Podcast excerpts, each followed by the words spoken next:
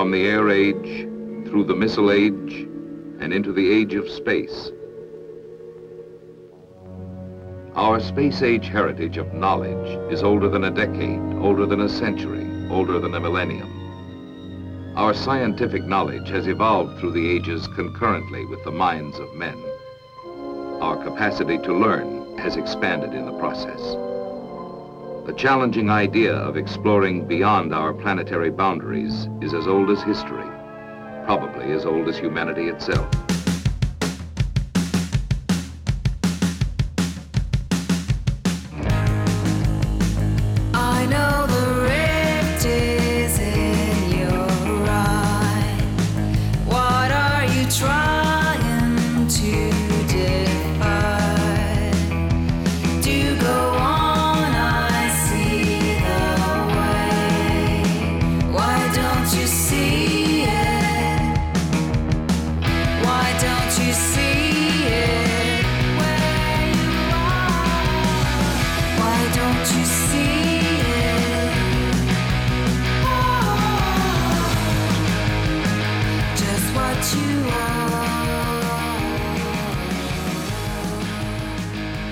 To the Cinematic Void podcast. Cinematic Void is a cult film series that hosts screenings in the Los Angeles area as well as virtually. I'm your host, Jim Branscombe, and joining me as always is.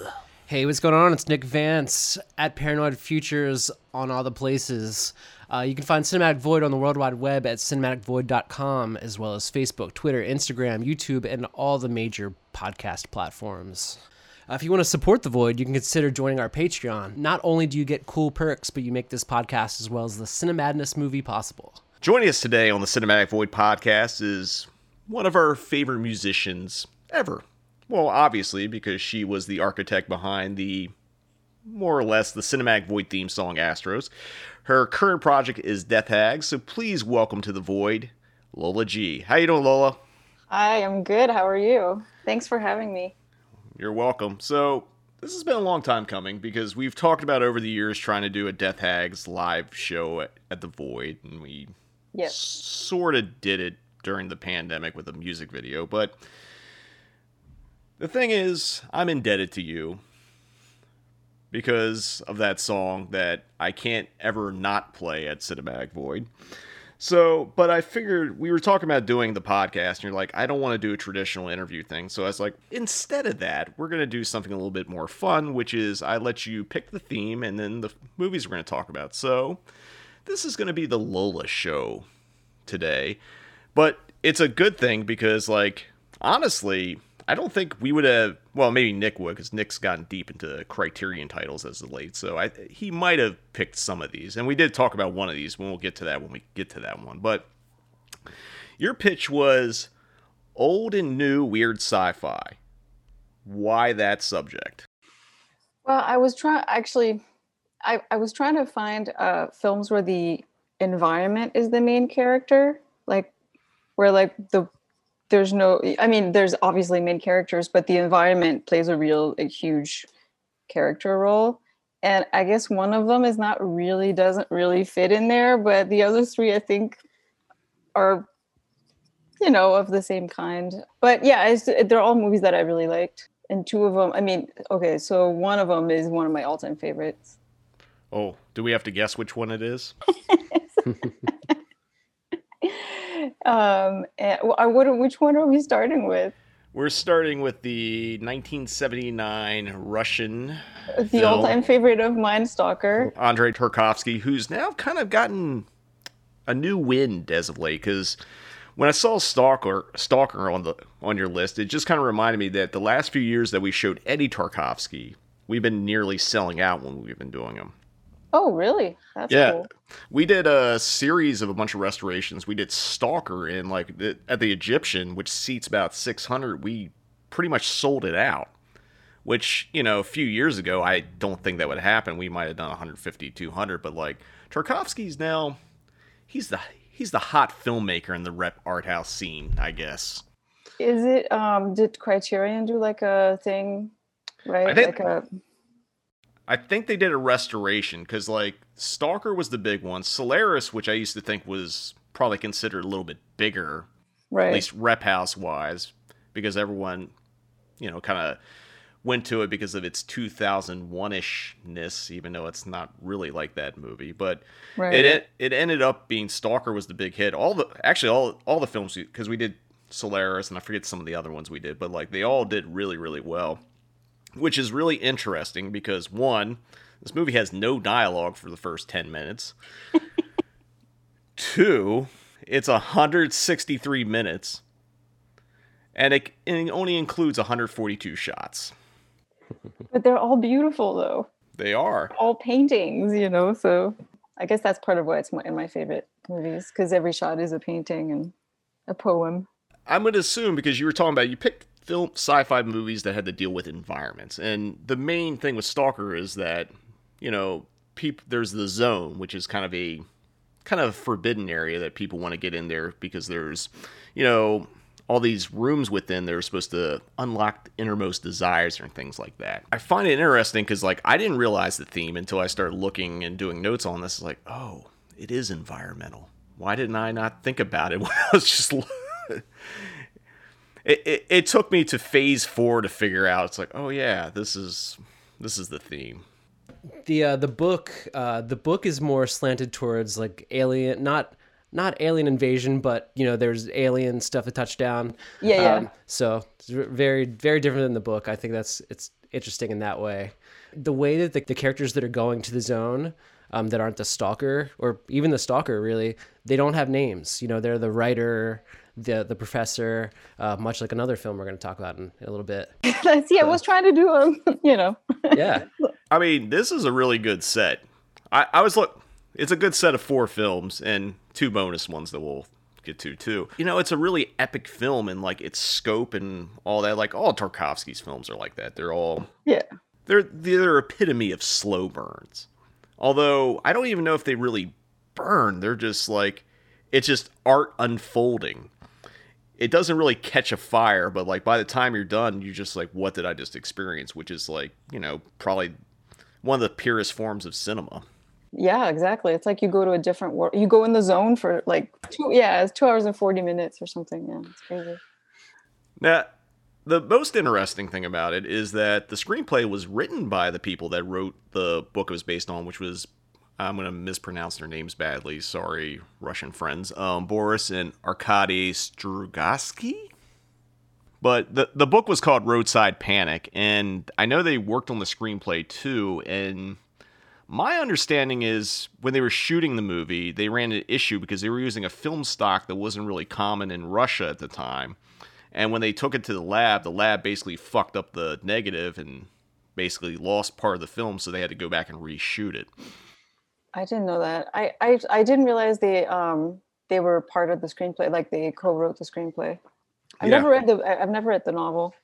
a, a lot of a lot of this film was it was filmed in uh I don't know where specifically, but it was filmed in areas like maybe near Chernobyl, something like that. So a lot of the uh, a lot of the Right. a lot of the crew got very sick, and even uh, Tarkovsky himself died from from filming Stalker.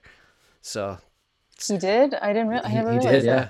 Was, was it like a radiation related poison kind of? Uh, yes. That's crazy. There's two. This is the second movie. I never actually knew this, but the other movie I think about that ended up having most of the cast and crew died because of radiation because of its locale was John Wayne movie The Conqueror, where he plays Genghis Khan, because they shot it near where they were doing all the nuclear testing, and like everyone involved with that movie like died of some kind of weird like radiation related cancer or poisoning type stuff. Shit, I didn't know that. That's crazy. or the or just someone wanted John Wayne to die for playing a Mongolian badly. Totally. Well, so yeah, I didn't I didn't realize that was um that he got that Tarkovsky got sick there. Like, you know, I didn't I didn't make that connection.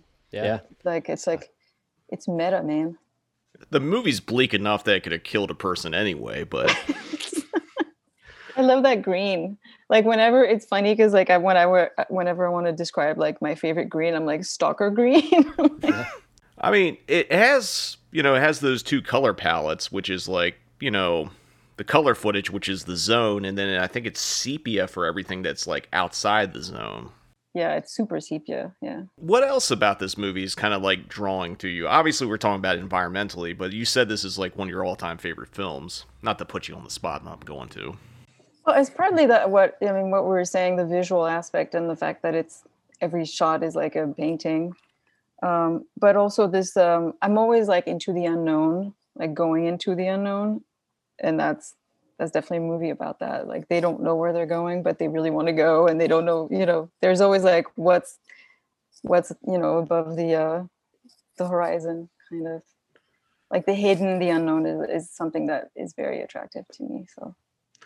They also the other thing I think about when I think of Tarkovsky is his way he handles like science fiction because he even I'm only because it's just stuck in my head is like Solaris because that was the first one I saw. It's like the way he handles sci-fi is like it almost feels like it's real in a way that like a lot of science fiction isn't, and this even feels real, mostly because it's not like you know it's not it's not Star Wars if what I'm getting at, but it, it it feels grounded. It feels it feels like the future. It feels like a very real future that it could be. It's also very dystopian, which is another theme we'll be covering a lot in these movies. yeah, totally. It's uh it's it's like future realistic for sure. I'm gonna I'm gonna spoil something here, you know, about the ending or whatever, which which we tend to do. Um, so listeners, if you haven't seen Stalker, just pause this. Go go spend three hours. Go watch this.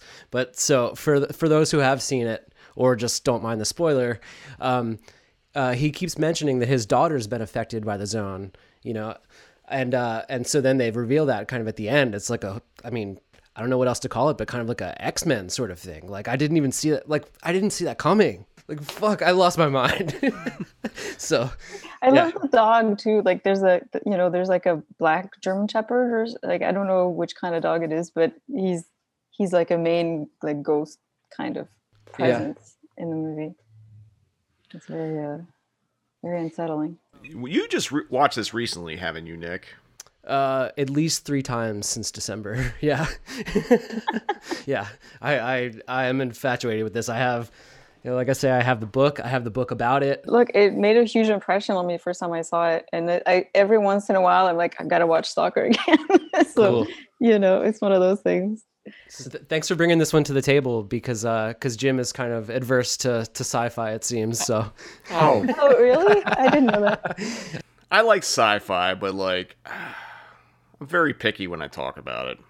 I I, I think this is like kind of what they they call elevated sci-fi. that, you Yeah. know, That's fair. I don't mean to say that Jim doesn't like sci-fi. I'll say that he's selective. yeah, exactly. I mean, I, I look at Tarkovsky, yes, science fiction, but it's definitely more modern art in a way because it is like it's painting in real time. It's like, and I don't mean that as a negative. Like you know, people. I'm not saying like it's watching paint dry on a wall. I mean, it's like watching a master painter paint in real time, and by the time you're done, it's like holy shit, that's a, one of the best fucking things I've ever seen.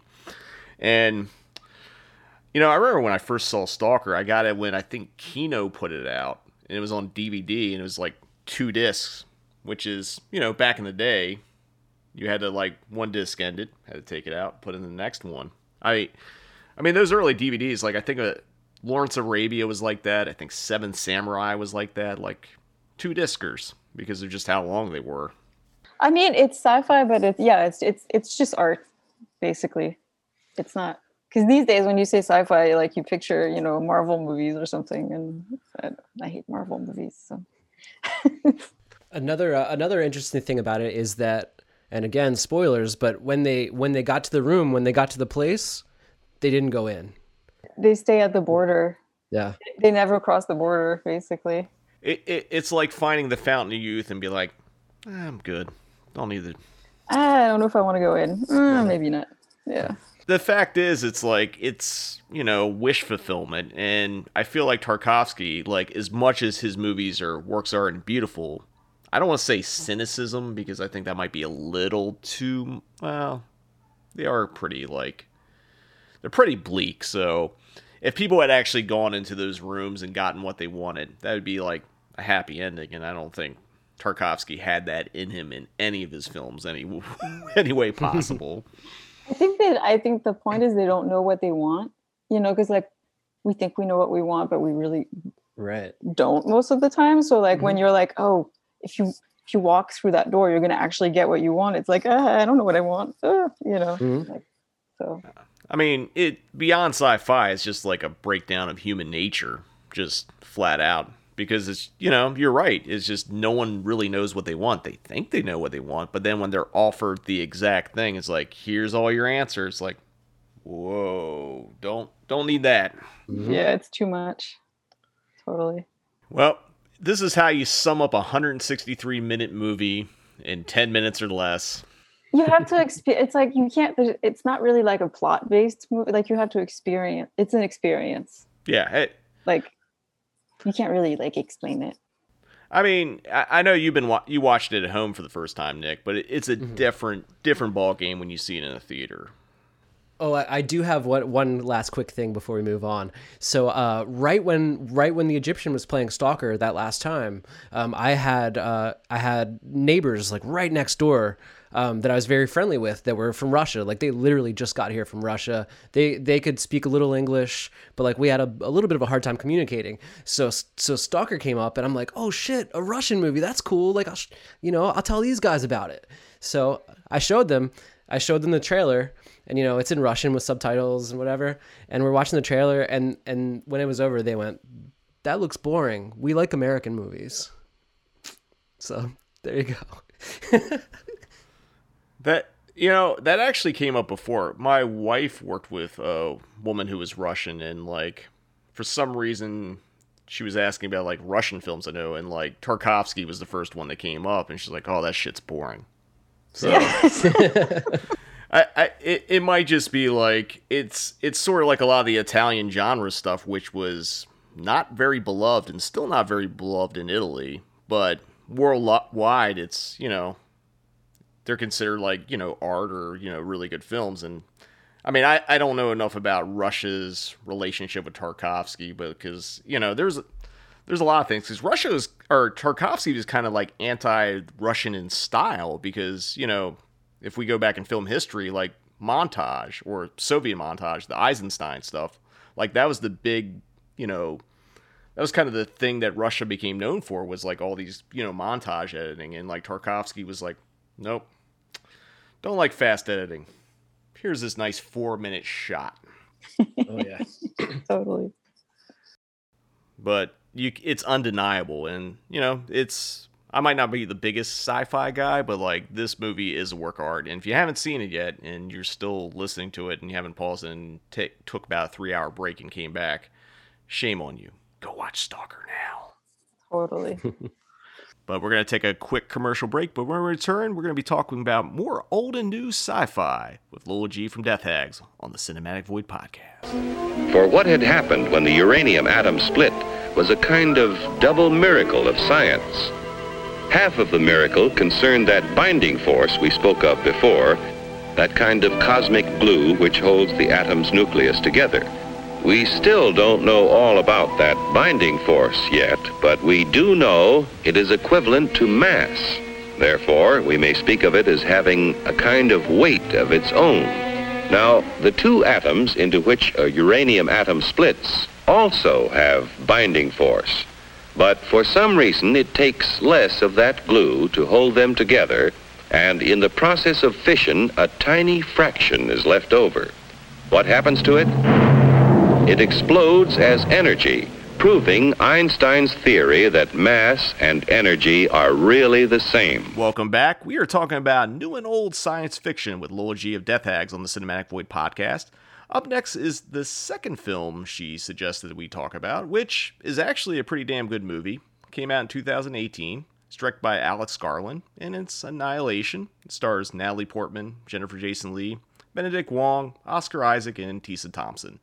And it's also based on a novel by Jeff VanderMeer. And before I throw it to Lola, Nick, have you read this book? This is one of my favorite books of all time. Absolutely. Okay, before we get to that, I'm going to throw it to Lola. So, why Annihilation? Well, I was actually I, I read the book after seeing the movie, um, but when I when I did see the movie, it was one of my favorite movies that year. It was again the unknown, the reference to Stalker. Obviously, I mean it's like everywhere in the movie. so like you know, um, and the um, I forget which character. I think it's the Tessa Thompson character. She she decides to merge with the plants and the like like that that sort of like spoke to me in so many like metaphysical ways that I was like this is like my favorite thing ever. And then I read the books and the book is better than the movie, but the movie's great. So I was gonna ask Nick since like you've actually, I think you've read most of the books involved with these movies, right? I, yeah, I read the whole series. Did you read the whole series, Lola? I read the first and the second. I haven't read the third one, but I want to read it. The uh, the the second one's a little boring, um, in my opinion. I and I think it's that's kind of a it's kind of a I think I think that's a kind of a common opinion that the second one's boring, but then the third one kind of jumps back into it and and it'll suck you in a little more. Okay. So so definitely definitely uh, check that out. Um, I didn't like this movie when I first saw it because I love the book so much, and that's kind of insane. And and there's a there's there's a lot of differences between the two.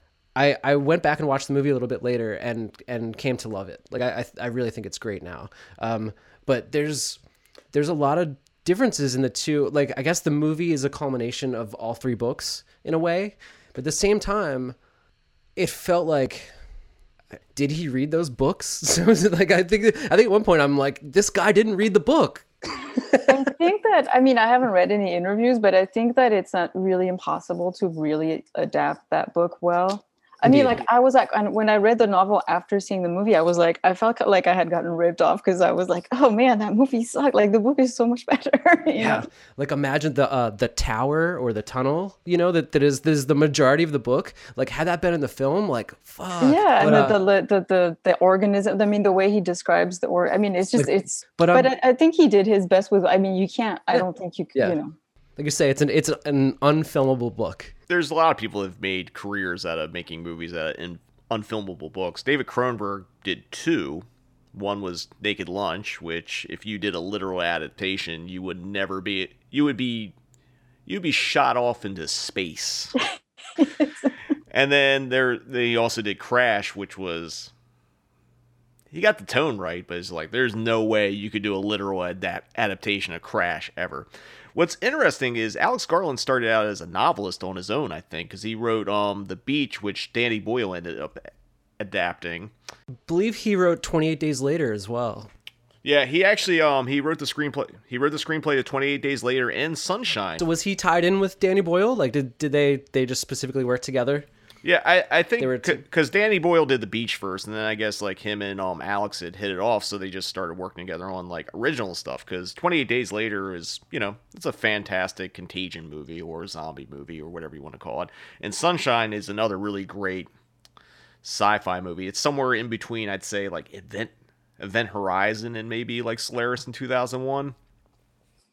I don't remember if I've seen it. I'm trying to. I think I have, but I haven't seen it in a while, but like it, it was just kind of interesting. He started as a novelist and then picked another person's novel to adapt for this, which was kind of, I don't know, it was kind of interesting thing, and that's why I kind of wanted like the opinion on the book because I I haven't read the book. I've I've even I've given my copy of this book away to multiple people and then had to rebuy it and then I give my copy away again after I read it. Really, I no, I, I'm a I fan. believe you. I'm a fan too. I want to. Um, I want to read some of his some of his other books. So I guess we should get into those comparisons to Stalker because they both, in, you know, involve an environment that you can go to, and you know, obviously they bring a crew. I forget what everyone is.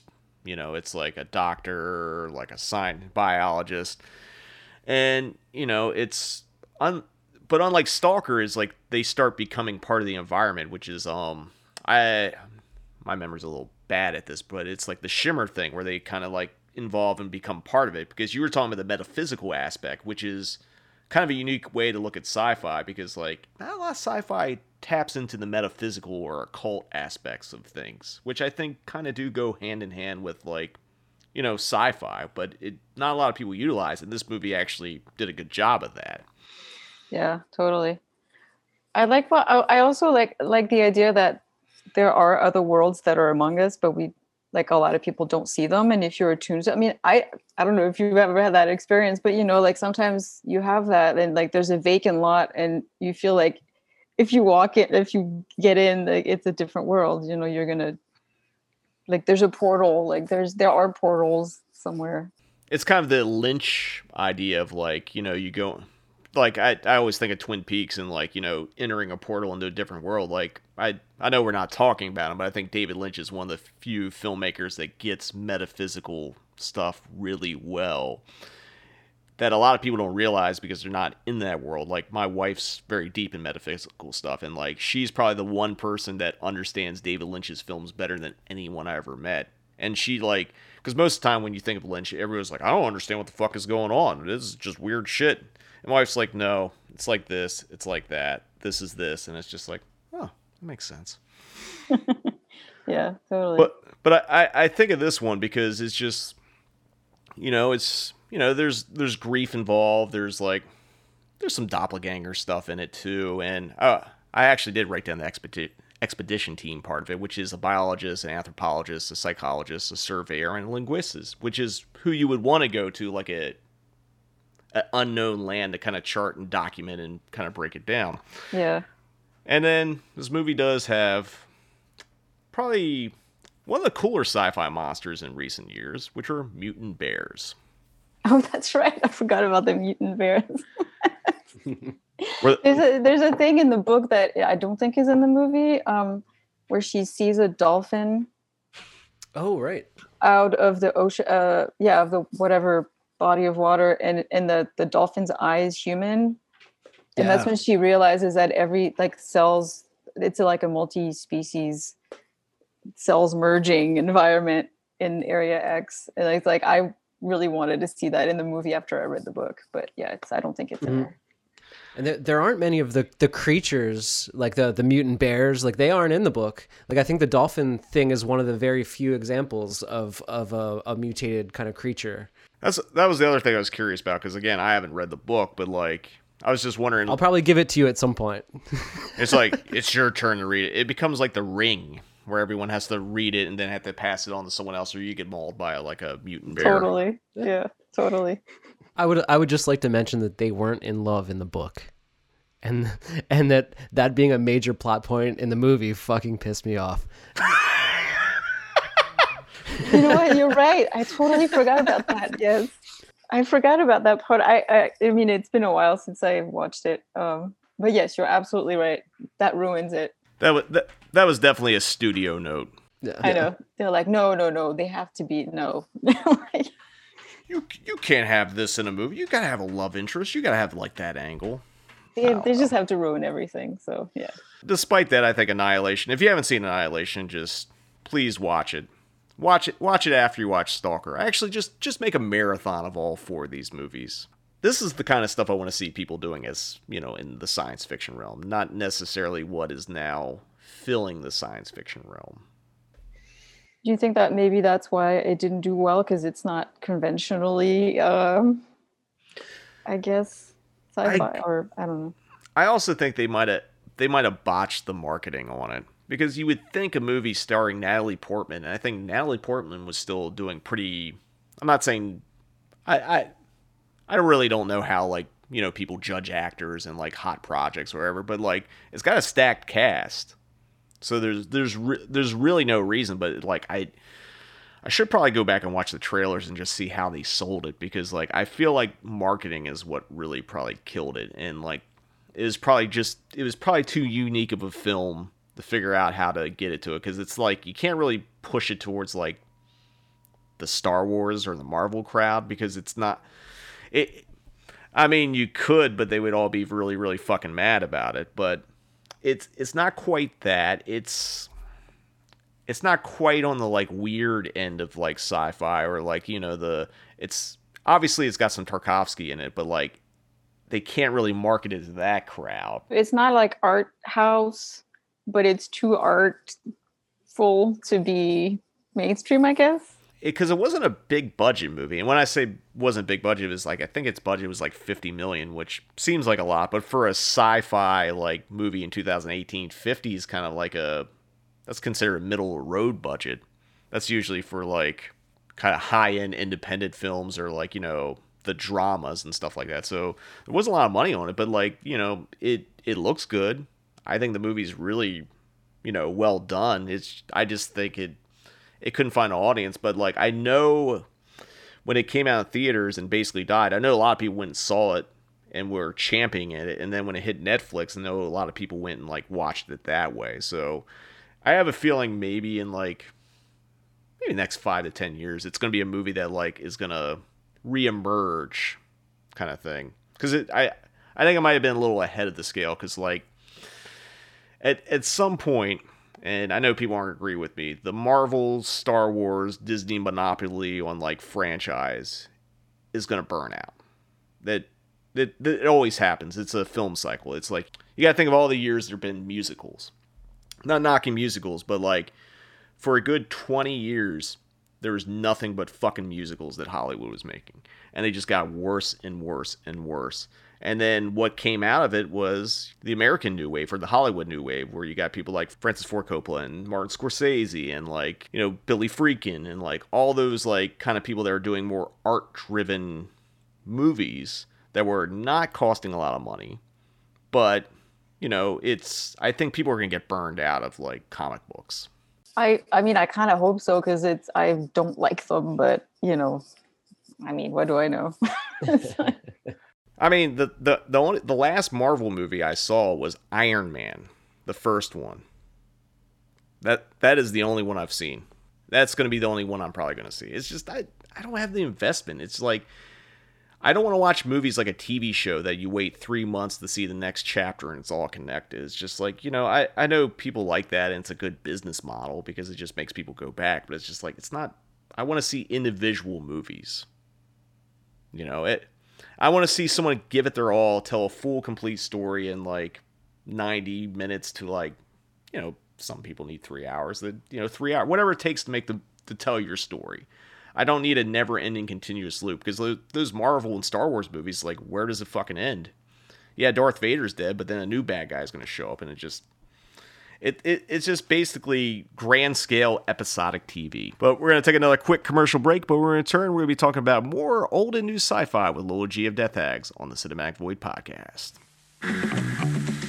Unbearable suspense that keeps you on the edge of an abyss of terror. Take a cult film odyssey into Cinemadness with Cinematic Void.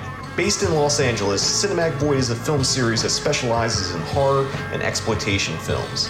Currently, we are hosting Cinematic Void Up All Night in the Cinemadness movie, a monthly virtual screening series, as well as the Cinematic Void podcast, where we dive deeper into the world of cult cinema. You can find Cinematic Void on the World Wide Web at cinematicvoid.com, as well as Facebook, Twitter, and Instagram. And if you like what we do, you can support Cinematic Void by joining our Patreon. Until next time, see you in the void. Welcome back. We've been talking about old and new science fiction with Lola G of Death Hags on the Cinematic Void podcast. Up next, we're actually going to revisit a title that Nick and I talked about, I guess, some point last year. I don't know what the years are during this pandemic. They all kind of blur together, but we talked about this movie on our drugs episode, and more in the reference to the psychedelic images and things you could watch while being high and having an experience. This time, though, we're going to be looking at it at a different angle, or maybe the same angle. I don't know. It, it depends. So, this movie is from 1974. It's directed by the great Saul Bass, who did title sequences for a lot of Hitchcock stuff and Kubrick stuff, and one of the great, like, designer eyes that ever graced any medium, really. And the movie we're talking about is Phase 4, stars Nigel Davenport, Michael Murphy, and Lynn Frederick. And if you haven't seen the movie, it involves these desert ants that suddenly form a collective intelligence and begin to wage war on its inhabitants. You know, it's it's a killer ant movie, but not in the Irwin Allen sense of like disaster movie or giant animal attack, or I should say Irwin Allen or um, Bert I. Gordon, who loved like animals and giant stuff. But this is a very unique film. Probably a little too unique because poor Saul Bass didn't get to make another feature length movie after this. This was his one and done. So he joins the ranks of um, Charles Laughton, who did Night of the Hunter, another masterpiece that was misunderstood at the time. So it's he's in good company there. He's in one of the upper echelon of one and dones. But so Lola, why Phase Four? You know, um, it was on my list of things to watch for a long time, and I finally watched it last year, and I was just like this is my new favorite insect movie. I love this. I mean, it's again, it's like every, it, it- you know, the visuals are amazing, and the ants, if the macro, um, you know, they filmed like those are real ants. Oh, the that, macro photography, yeah. yeah the macro photography of the ants was just like it just blew me away like the i was i was entranced by the ants and there's like an alternate ending have you Mhm. seen the alternate the, the kubrick ending Uh, the the ending where the ants win and phase four literally happens and they take over. It's all a montage and it's just like one of like it's insane. And I can see why not that I agree with the studio cutting it, but I can see why they're like Nope. it would have been so much better with that ending but Yeah, it's oh, still great it's still a great movie and and it's the same idea of like the environment takes over the environment changes because the ants become, you know, they get into their own group thing. And they're like, you know what? Fuck the humans.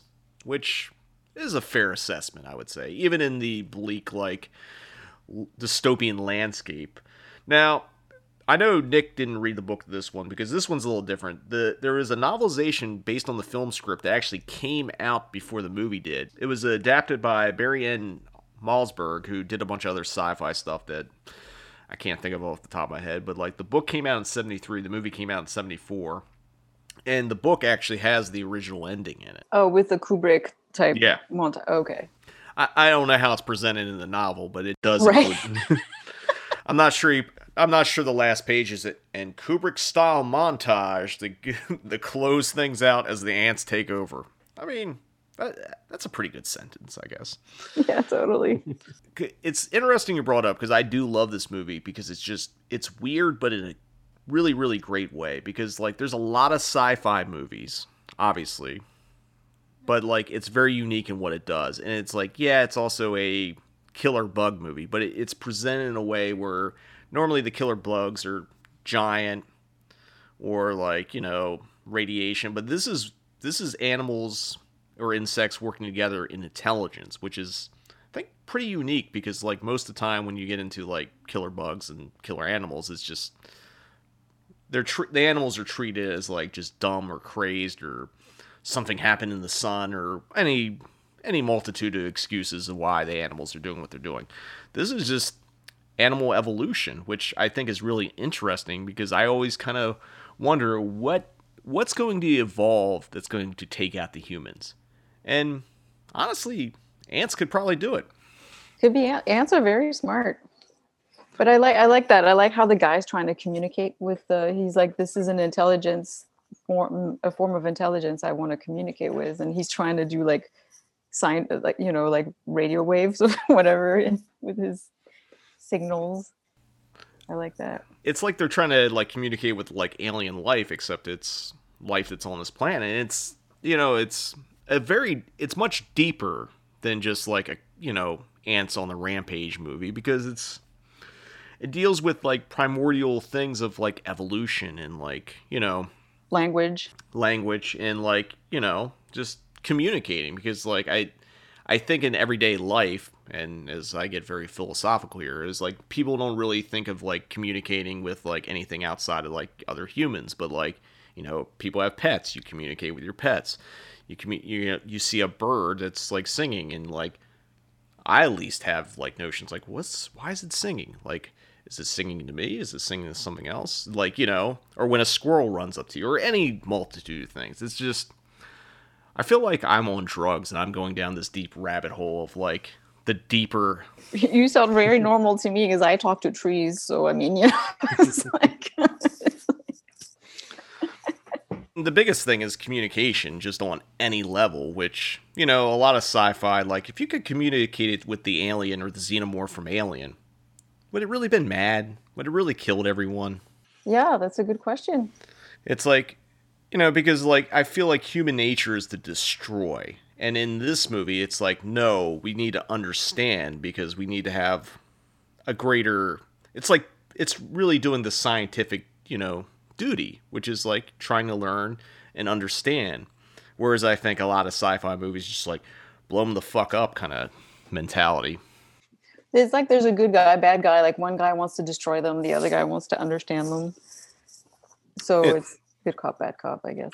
It's like that movie with um, Amy Adam. You know, uh, what was it called? Arrival.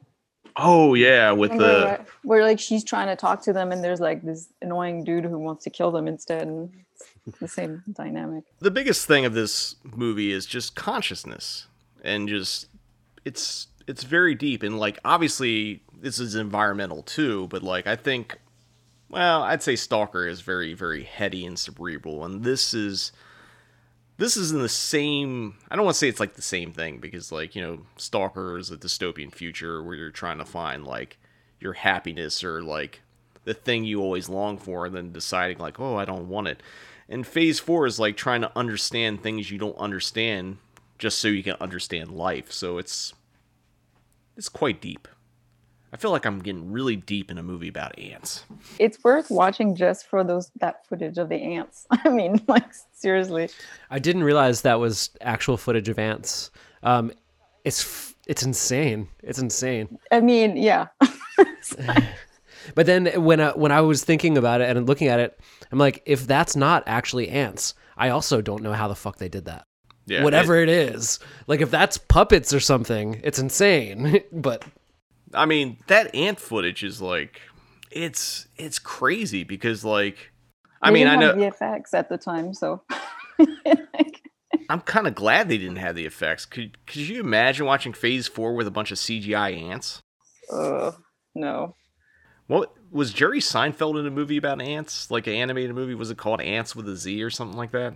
I think he's the bee guy. Oh, it's the bee. But there was there was a movie called Ants, right? Yes. But it wasn't Jerry Seinfeld. So No. No. I, I don't remember who that was though.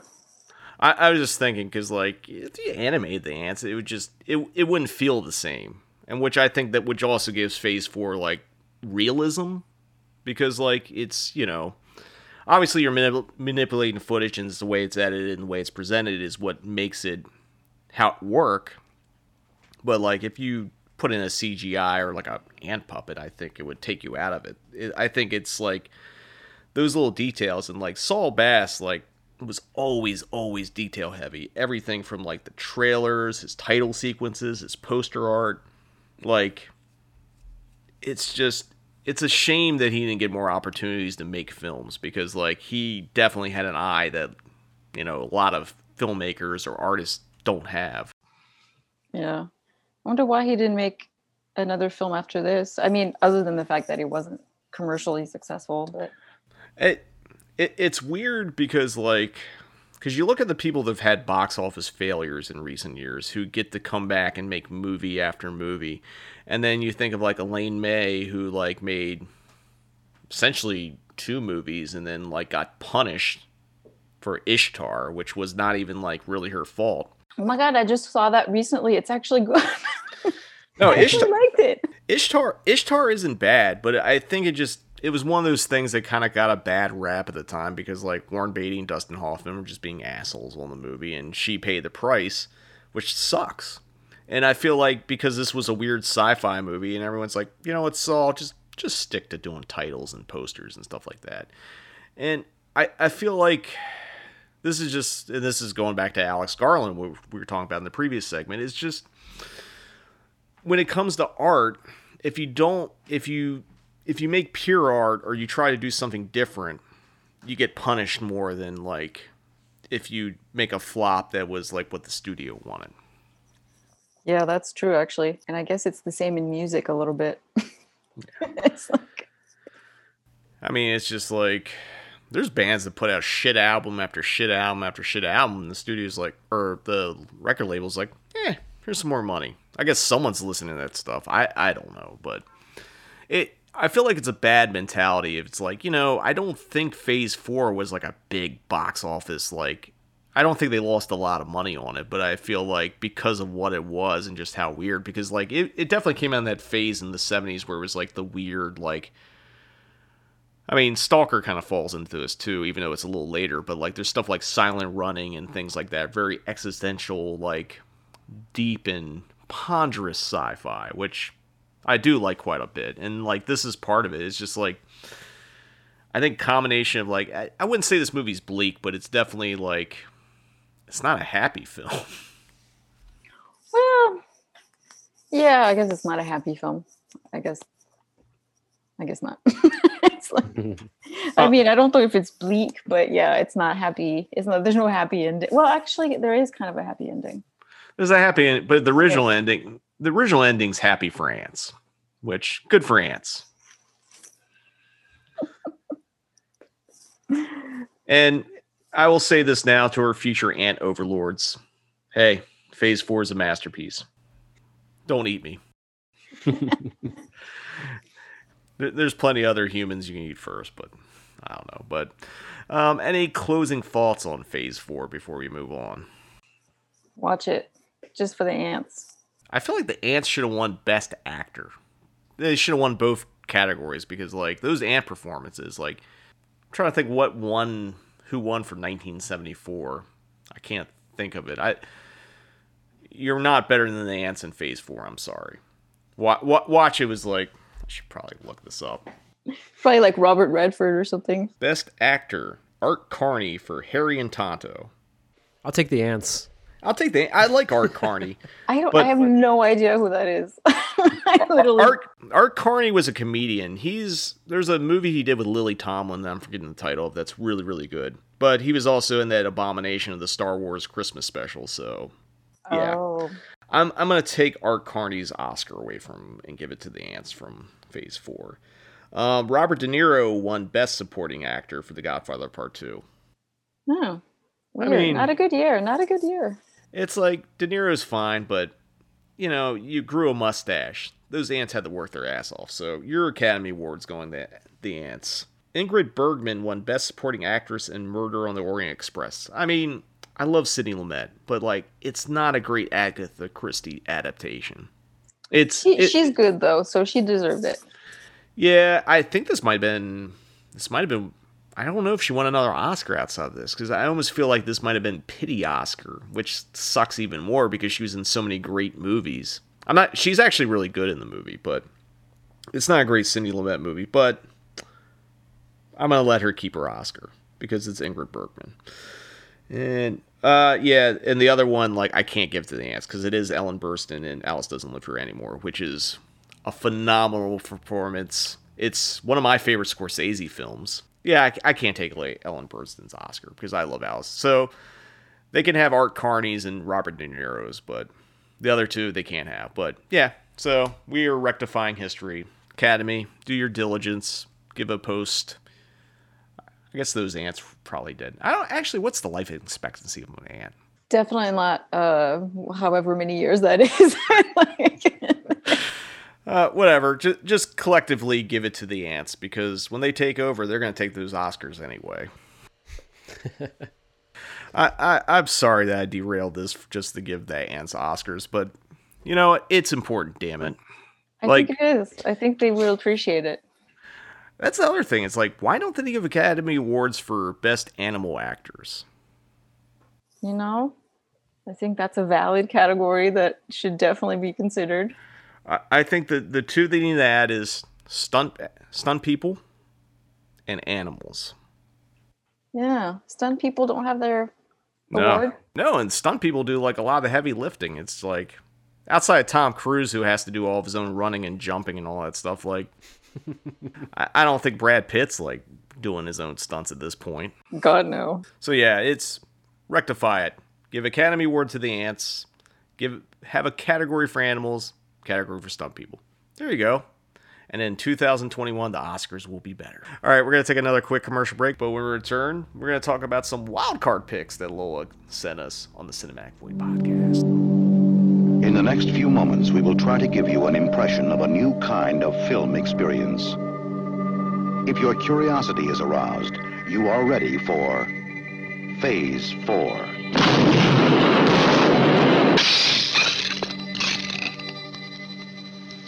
They're sending back my message.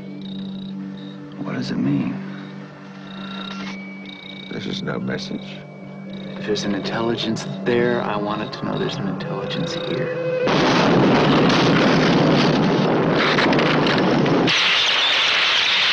I believe that they'll move rather quickly into desert areas, taking over the countryside first, then laying siege to towns and cities. We have only one chance.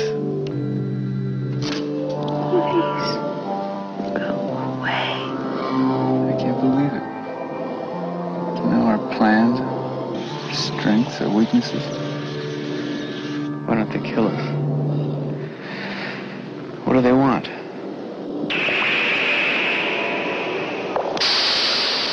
How do you fight a force that knows what your next move will be before you think of it? Ah!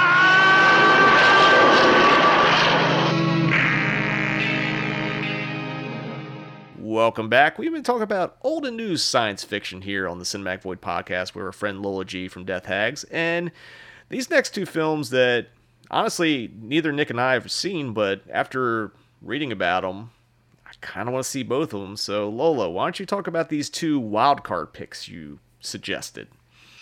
Um, well, the first one is Kuso. Um, I don't know if it's written by him, but it's definitely directed by Flying Lotus, and I think he co-wrote it with someone. I don't remember who, but um, it's sort of like. Well, first of all, I love Flying Lotus, and I I read that he did a movie and that um, it created like a mass walkout somewhere. I think it was Sundance. So just for that, I had to see it.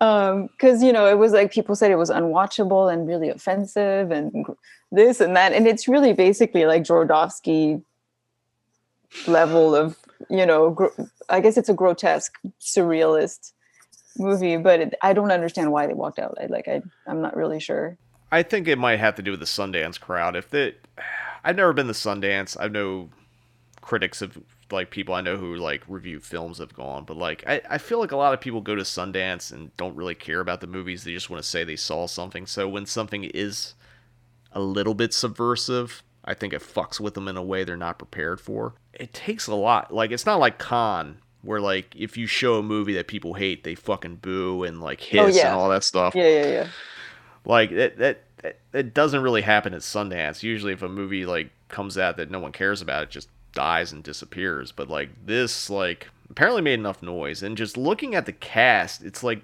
this weirdest collection. It's like dare I say like taking like the adult swim approach to like bringing people because it's Hannibal Buress, it's George Clinton from Parliament Funkadelic, Tim Heidecker from Tim and Eric, obviously, and the person who wrote one of the greatest songs ever that Nick and I can attest to, Zach Fox. I got depression. It- it's basically like Buñuel, but like through, like you said, through the Adult Swim filter. But it's visually, it's it's like a smorgasbord of just like creativity. Like it makes no sense whatsoever. I looked at the poster and it just looks insane. Yeah, it's basically insane, but it's just it, I don't know. I I liked it. Now you said Jodorowsky. Is it closer to like maybe the Holy Mountain in a way? Yeah, in the sense that he does, you can tell that he he does try to like shock people a little bit, like juice, you know. I mean, whatever. I mean, nothing shocks me, but I could see, I guess, why people would be shocked. But yeah, it's it definitely has a Jodorowsky Holy Mountain. I think it was playing on Shudder for a little bit. I don't know if it's still on there, but like it, I remember when it came out, I was like, I definitely need to check it out, and then I didn't. So when I saw this pop up on your list, I was like, shit, I need to rewatch it, and then ran out of time to rewatch it before this podcast. But now it's like, now it's on my list of things I need to watch before the next time I do a podcast, so I can talk about and rewatch and listen. Because like I'm, I'm kind of excited to see it. Like the fact that someone wrote it was the grossest movie ever made, which I don't really believe because Well, the premise is there's an earthquake in LA and everybody comes down with like a really disgusting skin disease. And so like it's people have um, just weird things on their face and their skin is sort of peeling off. And I, I, I guess that's the disgusting part of it. Like- It sounds like the person that said this had not really ever seen a horror movie. Or right. Or a Buñuel movie or a Horodowski movie. I mean, clearly, but, uh, but yeah, it's, it's very interesting. And I, I think that definitely, and the music is great. There's some Aphex Twin um, in there. There's some, um, like he did some of the music, but he also collaborated with people. I mean, it's just this big thing. this is when you use your clout in the right way because obviously music is what opened the door for this to happen and someone's like I love what you do. Have you ever thought about making a film? And I feel like he said yes. And he just had this idea and like basically no one said no because he was flying Lotus. So he just like, all right, if there's no boundaries, I'm just gonna push this to the most insane thing I could possibly fucking do, which is what it sounds like, and I can't wait to actually watch this one. I recommend it. Now, for your second kind of wild card pick is a movie. I think it's on Hulu now, if I'm not mistaken. It's um, She Dies Tomorrow, and I'm just gonna read the plot of this because it it sounds like something I would love just based on what it is. So Amy is uh, ravaged by the notion that she's going to die tomorrow, which sends her down a dizzying emotional spiral. When her skeptical friend Jane discovers Amy's feelings of imminent death to be contagious, they both begin a bizarre journey through what might be the last day of their lives. I think the premise is great because like dealing with like someone is like I'm gonna die or like doom, you know, like or just going on Twitter for like five minutes and doom scrolling. Like I I can I can relate to this, especially after this pandemic or I guess it's still going. So this never ending pandemic. So it seems like it's a very relatable topic at least. Yeah, um, it's it's a very strange, uh, suffocating kind of film, which I really like. And uh, there's some really beautiful, like not much dialogue, except that the idea that death is contagious. So like she she thinks she's gonna die tomorrow, and whoever she meets is then gonna think that they're gonna die tomorrow, and it creates this panic. But there's there's a lot more to that, and it's uh, there's also the the environment being a character because you can tell like the, her house is kind of alive and there's strange things going on outside and you know colors and so it kind of fits with the other movies So it's kind of like the environment is kind of feeding into like the idea like death is imminent. yeah which is where she didn't make it during the pandemic but it, it came out during the at the beginning and it was like wow this like kind of yeah We're going to take one last commercial break. When we're in turn, it's going to be Read, Watch, and Listen on the Cinematic Void podcast. Concepts of the universe have changed, just as our knowledge of the Earth itself has changed. Compress the entire history of the Earth into one year. On this timescale, eight months of the year would be devoid of life. During the succeeding two months, simple bacteria would come into existence. Mammals would not appear until the second week in December. Man would walk into the scene at 11:45 p.m. on December 31st. Recorded history would account for but the final ticks of the clock. Man's aerospace achievements, little more than the flicker of an eyelash. Welcome back. It's now time for. On the Cinematic Void podcast, where we talk about all the things we've been reading, watching, and or listening to. And since Lola is the guest, you get to go first. So Lola, tell us what have you been reading, watching, and or listening to? i've been reading um well first of all i would like to recommend uh jaron lanier. Lanier? I don't know how you pronounce his last name. Um 10 reasons to quit social media.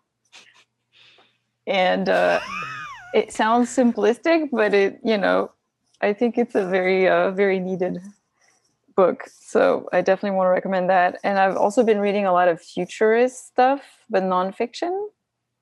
So the big um what is it called the big nine i think it's called uh, by amy webb. It's about big tech. And it's a very uh, short and informative read. So there's that. That's for read. Um, listen i haven't really listened to anything because i'm writing a lot of music. So i don't really i try not to listen to anything else otherwise it goes into my brain. But uh, but my friends from dead meadow did a levitation session. That's really awesome. So i highly recommend that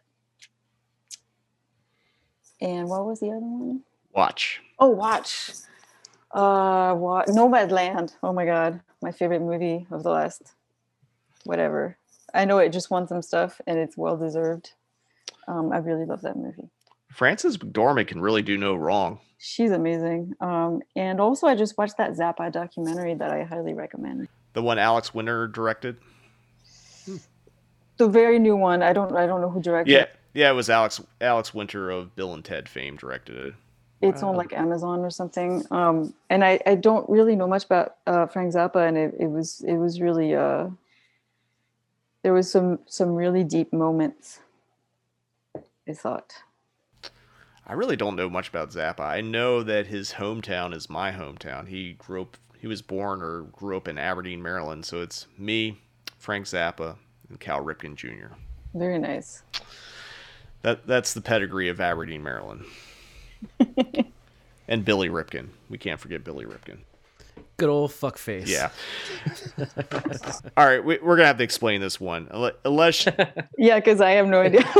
okay, so th- this is pro- this is very very. You have to be into baseball cards or Baltimore Orioles. So there's a baseball card with Billy Ripken, who is the, I guess, not as famous brother of Cal Ripken. He posed for a photo with his like practice bat. On the butt of his practice bat, it said fuckface, and it ended up on the card. It was printed on the cards. No one called it. So all these baseball cards with Billy Ripken with his bat that said fuckface went out. It was a huge deal. And it's it's only funny probably to just Nick and I, and maybe anyone else that's from like Maryland that remembers it. But like it, like there's versions of the card where they like they caught them and then they put like a black like piece of tape over or white out or whatever. It's it's ridiculous. So someone was doing bootleg shirts of the card where you could see the fuck face clearly, and it's just like.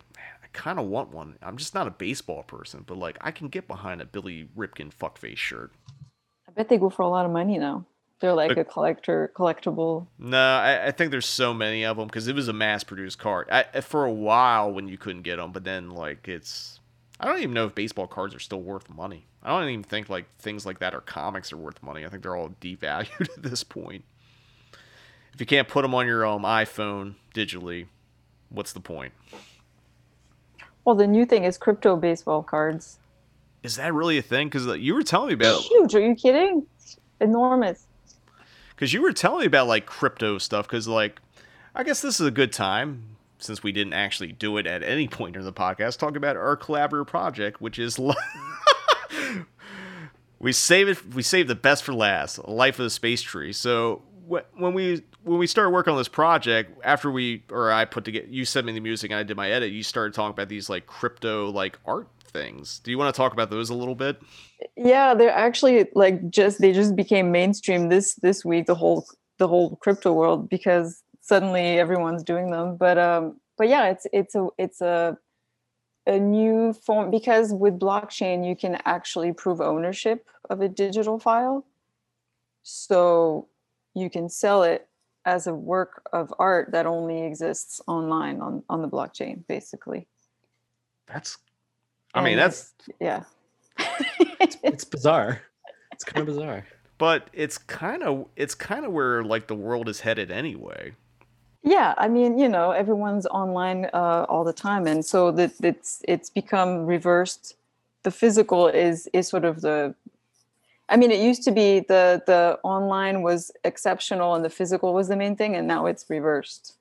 The physical is the exceptional and the online is the main thing. Does that make sense? You know what I mean? Oh, it definitely does because like, you know, how does most people watch movies now? Like, you know, I I I mean, I know Nick just got into Blu-ray collecting, but like I still buy Blu-rays of things I like, but like I also watch a ton of shit on digital and streaming because that's just where a lot of it's available. And, you know, I couldn't tell you last time I bought an actual record. It's all digital.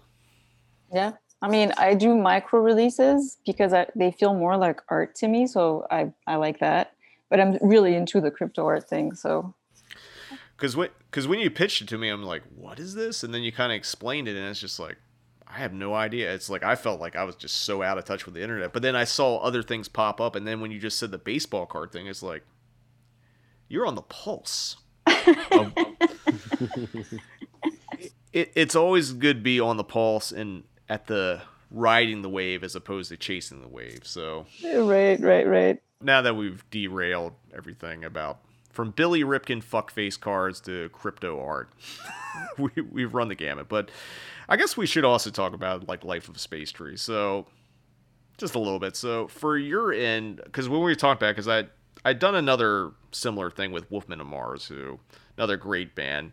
And we did a kind of horror in space, and then I think when I started talking to you about doing one, you're like, maybe we do occult in space, and I was like, it's kind of interesting because like and it's also when we talked about these films today like all of them have a occult kind of background to them Yeah. ob- Yeah. and obviously for the mix, it wasn't like you know hard sci-fi. It was like you know I used a lot of, I guess like, hopefully NASA doesn't hear this. A lot of old NASA like you know you know educational movies cut in with like you know trailers from like you know occult movies like The Wicker Man or uh, Blood on Satan's Claw and V and things like that, and it was kind of cutting them together. Like I never really thought of sci-fi and occultism together, but then it made sense. And again, you're riding the wave ahead of me on this. Yeah, well, those are two of my favorite topics, and it, to me, that makes perfect sense. It's always the unknown, you know. So I mean, it, it. I mean, like I said, like all the movies we talked about, like share like a little bit, like you know, even Phase Four, like you know, the occultism. I know it's not as overt as maybe the other films, but like you know, ants communicating, creating like their own civilization. Like there's some occultism elements to it. It might not be as like a witch doing like a séance or like a cauldron bubbling or anything like that, but it's in the same vein. So, but and I'm gonna say this as we plug things at the end here. If you haven't checked out the mix, it's available on YouTube. We also both are selling limited edition VHS of it, so I think I still have a few copies left to sell, and I think we're getting those in soon. Probably by the time this podcast comes out, we'll actually have them in hand. I think so. Yeah, we should we should get them any day now. yes. So I'm I'm excited because that that was I've been talking about wanting to do VHS, and I think you pitched that too. Again, riding that wave ahead, and I'm just chasing behind. Um, and also with the VHS, if anyone's into crypto media, um, there's a little crypto. There's NFTs that are linked to that also that they can find on the internet. That that's actually actually really cool about it because it's like we're taking what is considered probably a dead media format, which is VHS, and infusing it with the latest media format. Innova- Exactly. innovation. God damn it. but you know it, and I, if anything, it's just like, I I want people to check out the mix because the the soundtrack you put together, like the I would say like the sci-fi like it meets dystopian like kind of soundscape, and then it becomes a dystopian dance party. I think that's kind of an accurate way to look at it. I think people call that dark ambient these days. I've seen that term a lot, dark ambient. Does that sound familiar? Like, uh, when I think dark ambient, I always think about like all the black metal bands when they got tired of playing guitars and like kind of like decided to use that stuff. But I, I think that I mean honestly, it's kind of in the same vein of a lot of this stuff. Maybe not Burzum because there's no Lord of the Rings or sketchiness with what you're doing, but but you know, I, I think dark ambient's a uh, it's a good term. What do you think, Nick? It's what we called it in the record store when it was like electronic music that was dark but not techno. It's dark ambient. I can get behind that. Yeah. Nick, what have you been reading, watching, and or listening to? All right. Uh, for reading, um, last week I went to go get my real ID at the DMV, and that was awful. I don't, I don't, I don't recommend it. But I stood in line and read about half of uh, Geoff Dyer's Zona, a book about the film about a journey to a room, which is about Stalker. Uh, so, uh, so yeah, that's what I've been reading. Didn't finish it, but worth worth mentioning because I I don't think I've mentioned a book in the past past few read watch listens. So I, I like. I like that you were at a place of existential dread, reading a book about a movie dealing with existential dread. That is the most meta fucking thing I've ever heard. just just miserable, but you know.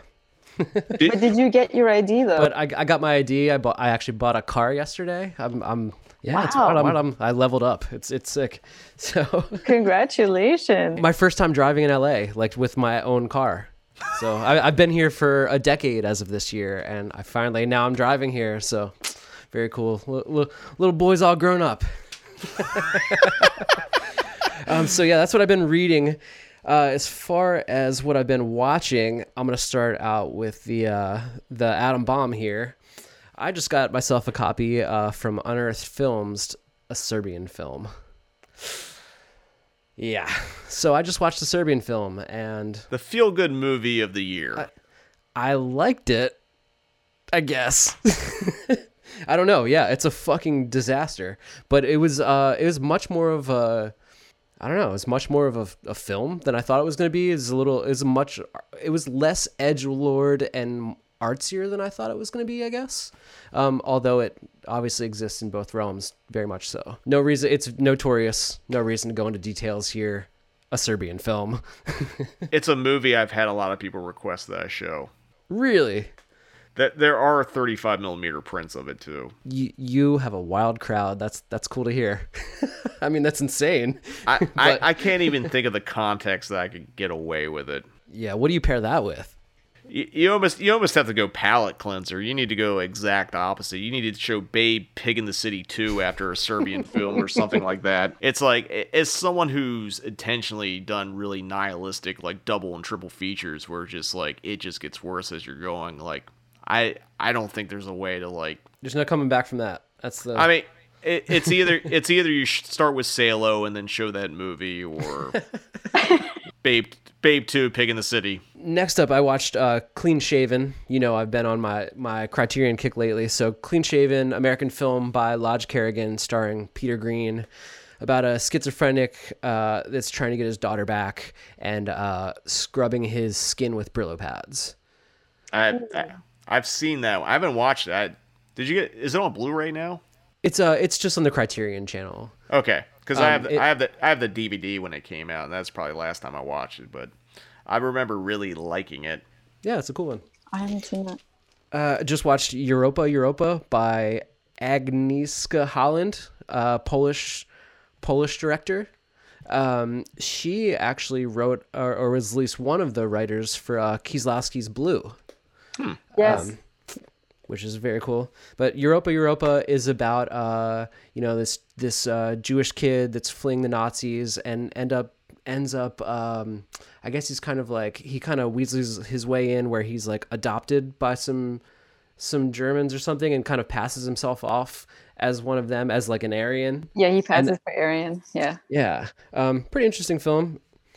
Um, and then I just watched the uh, Speed Cubers doc on Netflix, which is uh, which is great. Which is a bunch of kids like solving a Rubik's cube in like three seconds. And uh, and I bought one and I figured out how to solve it, and I can solve it in nine fucking minutes. So I'm gonna get my time down to I'm gonna I'm gonna work on my time. I'm not I'm never gonna get it down to three seconds, but I can do it, man. I'm stoked. Uh, That's awesome. yeah. Uh, and then for listening, I've been listening over and over to the Rome Streets DJ Muggs uh, record that just came out. It's it's it's super sick. Uh, just you know, hip hop. DJ Muggs is a legend. Um, yeah, it's great. I don't know if you've heard that one yet, Jim, but it's you know, I have not. It's it'll it'll be your shit. It's sick. It's called uh, Death and the Magician.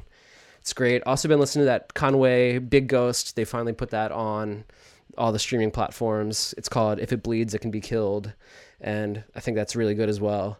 Um, maybe even better than some of the other Conway stuff he did last year. Uh, and then I've just been listening to a bunch of like old soul stuff: Delfonics, Marie Queenie Lyons, Lee Moses, Gloria Barnes. Um, so yeah, that's about it for me. How about you, man? I'm just blown away. One, you bought a car, and two, you bought a fucking Rubik's cube. And you And I- solve it And I fucking solved it. in like nine minutes. Nine minutes. Nine minutes. It took me a week. And then the day that I solved it, I, well, I solved it once, and then I was like, "Fuck yeah!" Scrambled it up, and then I timed myself. Yeah. All right. I I don't even know if I should even do my list because I I'm this is a hard act to follow. I've had a sick week. I don't. I don't know what to tell you. You're on a roll. All right, I, I'll just try. So for read, I I'm still reading Focus on Murder by George Harmon Coxe, uh, kind of a pulp novel. I'm only reading like a couple pages a day because I still have a hard time reading. I, I blame. I need to read that get off social media book because I think that will help me get back to actually being able to read literature. Or you should. No, it's it's good. It's a short book and it's very convincing. I mean, I don't disagree with it without even reading it. I but I should read it. So that's been the only thing I've been reading. Um, watch because it was Valentine's Day. Um, Cinematic Void did her five year anniversary Cinemadness movie where I showed X Ray, which was the first movie I showed at Cinematic Void, which is the other 80s Valentine's Day slasher. This one produced by Cannon Films, directed by Boaz Davidson, who obviously did Last American Virgin, Lemon Popsicle, and although it's supposed to be a slasher movie, it plays like a comedy. I also watched the other the quintessential 80s Valentine's Day slasher, My Bloody Valentine, which I think is one of the best slasher movies ever made. And shout out to Canada because it's one of the probably the best Canadian films made that wasn't directed by a Cronenberg. I also watched, I guess, late 2000s, uh, another theme, holiday themed slasher, Valentine, which I hadn't seen. I had a copy of it on Blu-ray that I got for, I think it was a Beyond Fest giveaway, and it's been sitting on my shelf, and it's like, oh, fucking might as well watch it. And surprisingly not bad, especially for like a later 2000 slasher. I also did a rewatch of Perfume of the Lady in Black, starring Mimsy Farmer, one of the great 70s giallos. Has a little cannibalism angle. Has a really great soundtrack. Um, I watched the AGFA Horror Trailer Show, which is just AGFA, which is American Genre Film Archive, put together like a compilation of some trailers that they had in their archive. Did a scan, put together a show. It's kind of cool. It, it it's a decent trailer comp. I do like trailer comps as things to put on the background. I also watched from Fun City Editions I Start Counting, starring Jenny Agutter, who was in Walkabout and American Werewolf in London. I, I wrote down the plot of this one because, like, I wasn't going to get this one, then I read and it's like, this sounds really creepy and interesting. Basically, it's a coming age story of a 14 year old girl who then discovers that her older foster brother may be uh, basically a sex crime killer and it's uh made in like I think it was like 1969 British movie, and it's like really really fucking good. Um, I also watched Panic Beats, which is uh starring and I think directed by Paul Naschy, the great Spanish Wolfman. This movie he's not a werewolf; he wears a knight armor and kills people. And for listen, I've been listening to a few of the singles that have been coming out from Denzel Curry and Kenny Beats. There's a I guess there's some remixes from Unlocked. Um, there's two of the songs so far. One of them I think was remixed by Alchemist and I think that was Cosmic, so it's got guests and different people interpretation. I think there's an Unlock 2 coming out soon. I also listened to um, Freddie Gibbs doing a cover of Gil Scott Heron's um, Winter in America, where doesn't rap, just sings. It's really good. Kind of reminds me of some of the R&B stuff he did with Madlib on Pinata and Bandana. It's it's really interesting, especially coming from him. It's really good. And I've I also saw been. I saw that he did that on uh, on ESPN. Is that the only uh, available version, or was there an actual studio version? There's a studio version. There's a I think ESPN put out a comp for Black History Month of like I don't there's other artists on it. I only got the Gibbs song, but like it's yeah, it's really good. It's definitely checking out worth checking out if you haven't yet. Um, I also got that Conway Big Ghost Limited, or I should say I've been listening to It. If It Bleeds, It Can Be Killed. Really good Conway. I the EPs he does with Big Ghost Limited have been really, really good. Some of his best work, and this one's no exception. I think that's about it. Um, Lola, I want to thank you for joining us today and making such great suggestions for this podcast. You're welcome. Oh, one thing I forgot that you guys uh, like British humor. One thing I've been watching that's like the funniest thing I've seen in a decade. like it's called Stath Lets Flats. No, I haven't seen it, but I do like British comedy. It's on HBO and it's by that you know the girl from um, uh, What We Do in the Shadows, the vampire. the Yes. vampire thing. It's her and her brother. Okay, yeah, that's definitely going on the list. But um, yeah, but thank you for joining us. Thank you for making some great suggestions, and love to have you back at some point, maybe for time travel or another topic you might feel partial to, cinematic wise. Well, thanks for having me. It was fun. So that wraps up this episode of the Cinematic Void podcast. Coming up, the next Cinemadness movie is going to be March 26th, presented by our friends at Vinegar Syndrome. It's uh, a get to see some Hollywood Boulevard in this movie. That's going to be your clue. So stick around for that. We got some more episodes coming up on the Cinematic Void podcast. We're going to be talking about a lot of things, maybe baseball.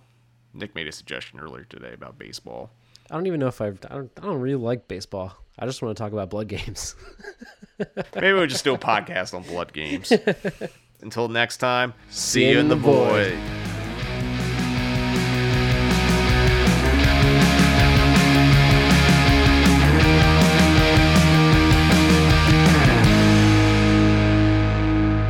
Survival of the fittest has acquired new meaning in our time. Strength has become the index to peace. Space is a place for security. Space begins just 50 miles away. How far it extends, no one can tell. We do not aspire to conquer space. We seek rather to understand it, to become proficient in space to the degree that we have adapted to the seas and to the air.